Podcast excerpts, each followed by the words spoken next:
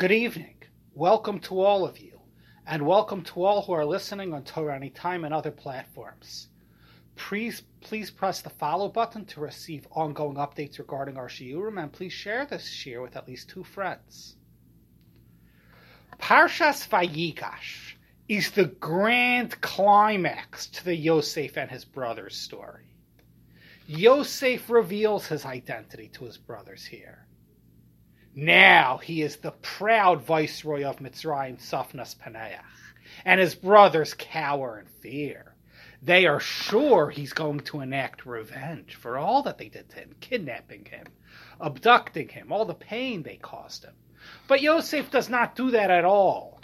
In an act of colossal magnanimity, he says to the contrary, I'm going to feed you, I'm going to provide for you. All of you brothers and family come families come come right down.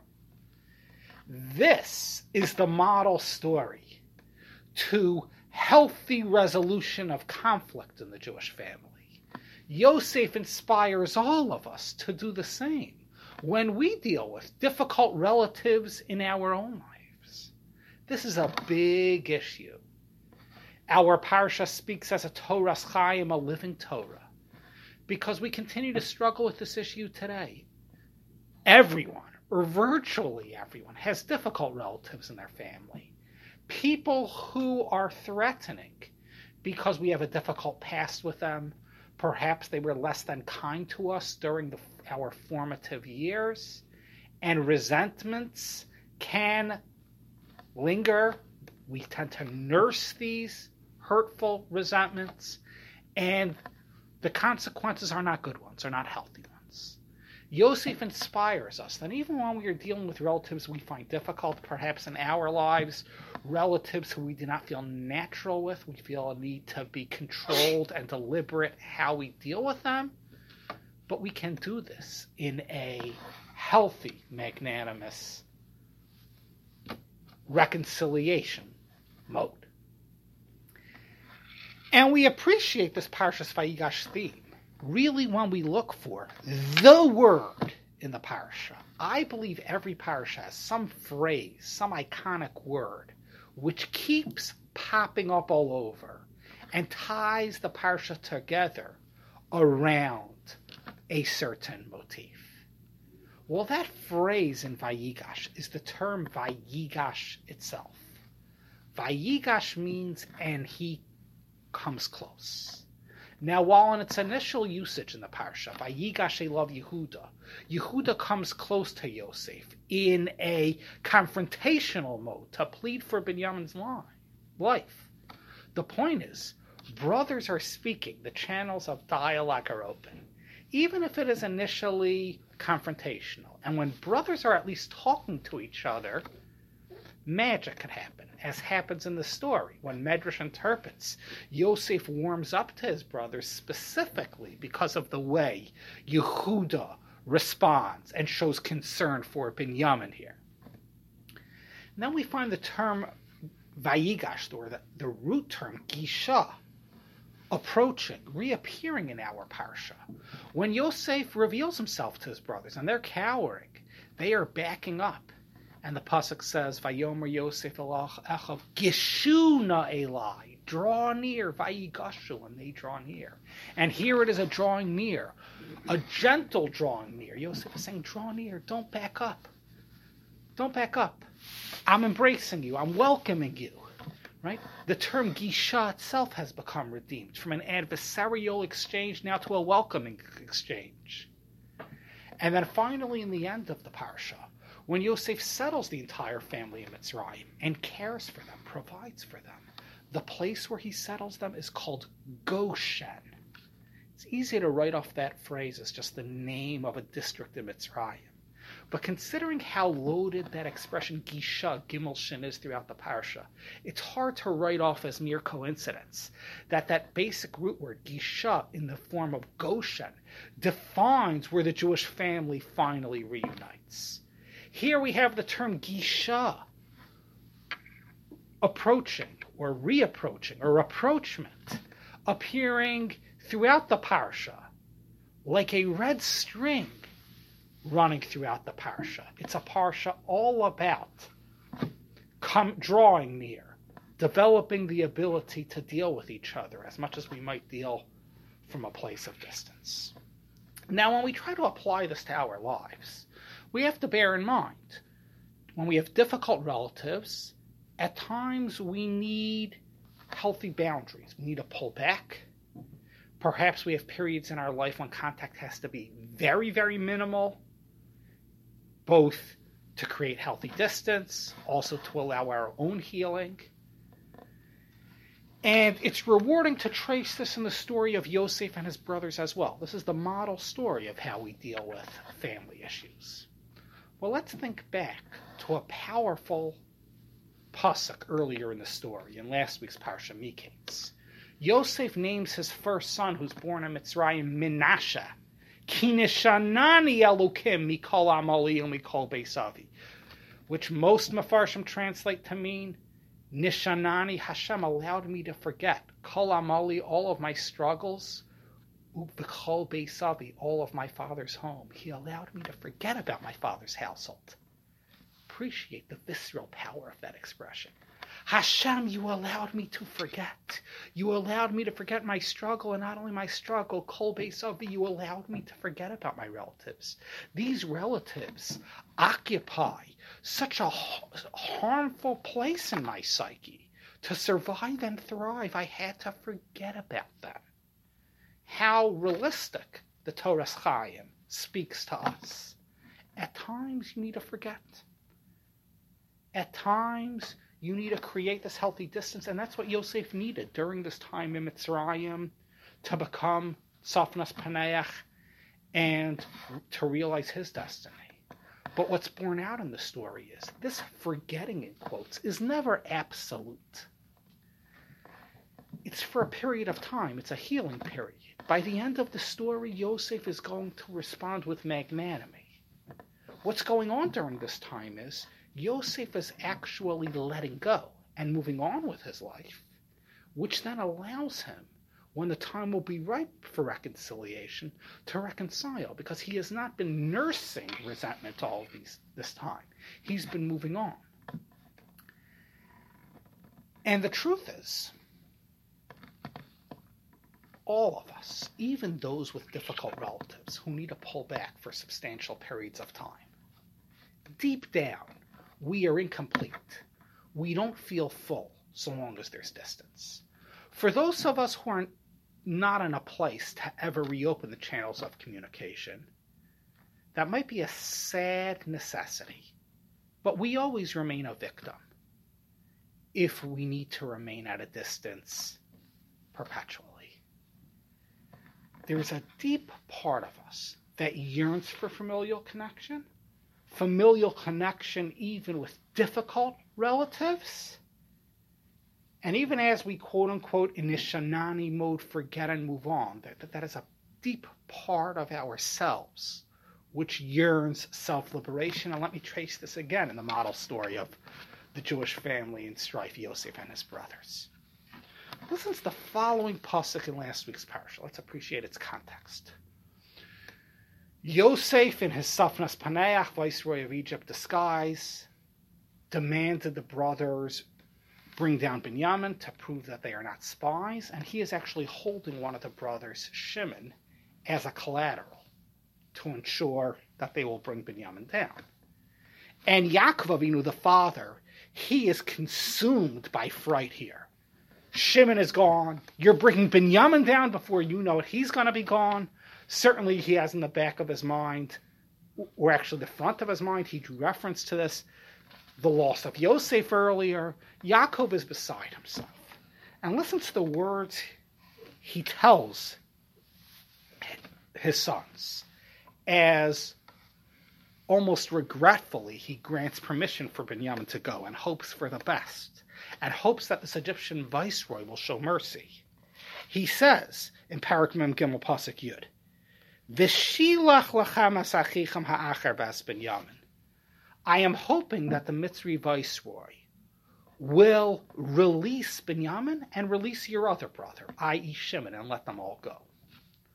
Rashi, citing a medrash, picks up on the superfluous word acher It could have said asachicham your brother who's presently hostage, Shimon, and Binyamin. Why does it add the extra phrase asachicham acher v'as Binyamin?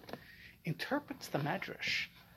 The, the term acher is a reference to Yosef, i.e., that says the Medrash, Yaakov, without realizing it, is prophetically predicting Yosef is going to reveal his identity, and in so doing, not only release Shimon, not only release Binyamin, he's going to be releasing himself to reconnect with his brothers and to join up with Yaakov. Now, what a strange expression describing Yosef's revealing himself to an identity, revealing his own identity, as prophetically saw, though not understood by Yaakov. It says just as he's releasing Shimon from captivity, he's going to, to be releasing himself. V'shilach lechem asachicham, that is, Shimon and Acher, that is himself Yosef. I understand releasing Shimon, but why would you? Shimon's been a captive up till now, but why would you describe in so many terms, in, in so many words, that his revealing of his own identity is releasing himself as though from bondage, just like Shimon? The answer must be that Yosef is actually releasing himself from bondage. That Yosef, as a brother, Achicham Acher, has been sublimated inside. When he's been in his forgetting family mode, Nishanani Elokim Askol Molivias Kol Beisavi, in his deepest recesses of self, there's been a part of him which has been yearning for reconnection. Though these are difficult family members, though he has been hurt from them, there is a part of him that is incomplete and longing, yearning to be let go from this state of self imposed distance. Yosef has had to do this for healthy recovery, so to speak, but at the right time. He's releasing himself from bondage, no less than he's releasing Shimon from bondage. Because all of us, deep down, have a basic human need for familial connection, even with imperfect family members. Perhaps some relatives are so difficult that we can't realize this wish with them, but that is sad. That is a shame. I'm going to suggest in more cases than not, after a healthy recovery period and with deliberation and boundaries, we can reestablish connections, as Yosef does here. Yosef, we see in the end of the story, as per Rabbeinu Bachai's interpretation, never really forgives his brothers, always remains somewhat distant, but he's involved and he provides for them. This is a model not for the ideal of perfect family relations, but the reality of imperfect family relations, how they could be handled in an upright way. Because that deepest part of us, which yearns for reconnection,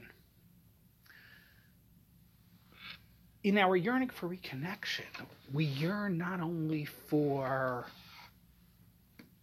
restoration of a relationship in the present, but it's in a sense to find redemption from the past as well. To be able to say, all of that distance I felt from my family, all of perhaps the victimization and harassment I felt in the past, well, that all settles down now that in the end I no longer feel like an outcast. I've reconnected. And let me develop that point, that concept, how in the moment of reconciliation, we find a degree of retroactive redemption. Let me develop that from the above cited Pasuk and Medrash, and with this we will conclude. Let's read carefully the words. Yaakov's prophetic vision, though he doesn't understand that Yosef is going to release himself and reunite with the brothers along with releasing Shimon. V'shilach lachem asachichem, he's going to release your brother Shimon, and Acher, he's going to release the other one, i.e., himself. Why is it, as per Midrashic interpretation, Yosef describes himself as Acher? What's the significance of that phrase? Well, let's recall that that very same term acher appeared at the time of Yosef's own birth. In Parshas Vayetze, when Yosef is born, and Rachel Imenu, the mother, says, Yosef li ben acher, I should merit the addition of another son, interprets the Medrash ben acher, that means that Yosef is the acher, he's the other son, the son of otherness who goes into Galus it seems to me that the Medrash is saying acher, which means the other one. That deep sense of otherness is an expression of exile. Yosef is seen as the black sheep, the ostracized one, the acher. He is going to go into Galus, and as the Medrash continues, his children are going to go into Galus. Galus Sancheirav in the future. Well, how powerful now. Appreciating that that term acher describes the exiled, ostracized state of Yosef. That it is that term that's reemployed here to describe the time of redemption. acher. He's going to release Binyamin and he's going to release himself as acher, the other one. It seems to me the evocative power of this midrashic interpretation is. He's releasing himself as acher. He's releasing his sense of acher. That part of him that's yearning for reconnection is the part of him that till now has felt like an acher the exiled one the ostracized one. He's going to release that. He's going to find healing because now when he reconnects with the brothers and particularly when he does it as a big person from a place of magnanimity i am not the victim. I am lovingly a giver despite what you did to me. He is no longer an acher. He is integrated with his brothers, despite some distance, despite the need for deliberation of the relationship. All past wounds find healing when we, with magnanimity and in a healthy way, learn the art of rapprochement, reconnection, this term acher literally jumps off the page. And the term holds the promise for all of us who feel like an acher.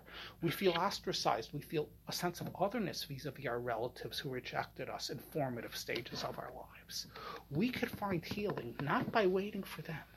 We could find healing by being big ourselves, acting with magnanimity ourselves, as much as it is important to continue to have boundaries and continue to act with deliberation.